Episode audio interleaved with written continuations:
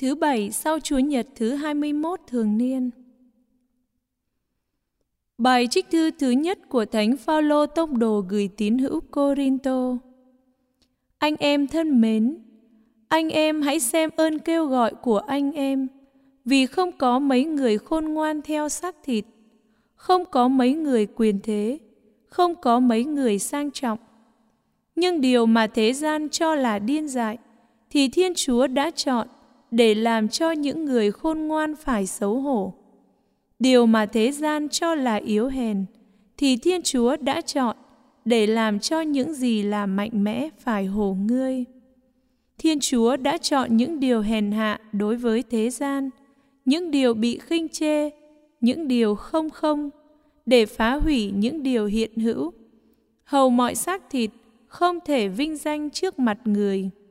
Chính do người mà anh em ở trong Chúa Giêsu Kitô, đấng do Thiên Chúa, đã trở nên sự khôn ngoan, sự công chính, sự thánh hóa và sự cứu rỗi cho chúng ta. Ngõ hầu như đã chép, ai khoe khoang thì hãy khoe khoang trong Chúa. Đó là lời Chúa. Phúc thay dân tộc mà Chúa chọn làm cơ nghiệp riêng mình.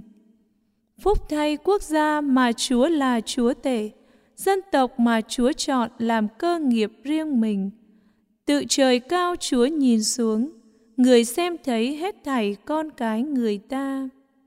Phúc thay dân tộc mà Chúa chọn làm cơ nghiệp riêng mình.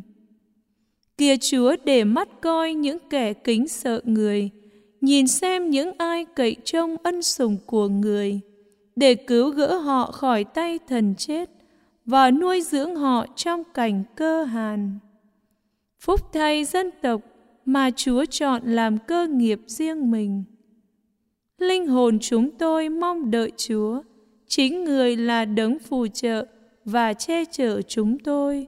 Bởi vậy, lòng chúng tôi hân hoan trong Chúa, chúng tôi tin cậy ở thánh danh người. Phúc thay dân tộc mà Chúa chọn làm cơ nghiệp riêng mình. Tin mừng Chúa Giêsu Kitô theo Thánh Matthew. Khi ấy, Chúa Giêsu phán cùng các môn đệ dụ ngôn này rằng: Có một người kia sắp đi xa, liền gọi các đầy tớ đến mà giao phó tài sản của ông. Ông trao cho người này năm nén bạc, người kia hai nén, người khác nữa một nén, tùy theo khả năng mỗi người. Đoạn ông ra đi. Người lãnh năm nén bạc ra đi và dùng tiền ấy buôn bán, làm lợi được năm nén khác. Cũng vậy, người lãnh hai nén cũng làm lợi ra hai nén khác. Còn người lãnh một nén thì đi đào lỗ chôn giấu tiền của chủ mình. Sau một thời gian lâu dài, ông chủ các đầy tớ trở về và đòi họ tính sổ. Vậy người lãnh năm nén bạc đến mang theo năm nén khác mà nói rằng Thưa ông, ông đã trao cho tôi năm nén bạc, đây tôi làm lợi được năm nén khác. Ông chủ bảo người ấy rằng Hỡi đầy tớ tốt lành và trung tín, vì ngươi đã trung tín trong việc nhỏ, ta sẽ đặt ngươi làm những việc lớn. Ngươi hãy vào hưởng sự vui mừng của chủ ngươi.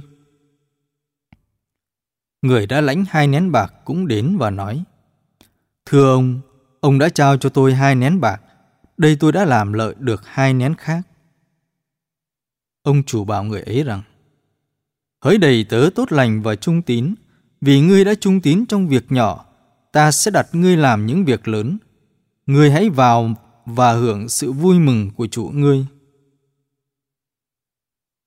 Còn người lãnh một nén bạc đến và nói, Thưa ông, tôi biết ông là người keo kiệt, gặt chỗ không gieo và thu nơi không phát, nên tôi khiếp sợ đi chôn giấu nén bạc của ông dưới đất. Đây của ông xin trả lại ông. Ông chủ trả lời người ấy rằng, hỡi đầy tớ hư thân và biếng nhác, người đã biết ta gặt chỗ không gieo, thu nơi không phát, vậy lẽ ra ngươi phải giao bạc của ta cho người đổi tiền. Và khi ta trở về, ta sẽ thu cả vốn lẫn lời.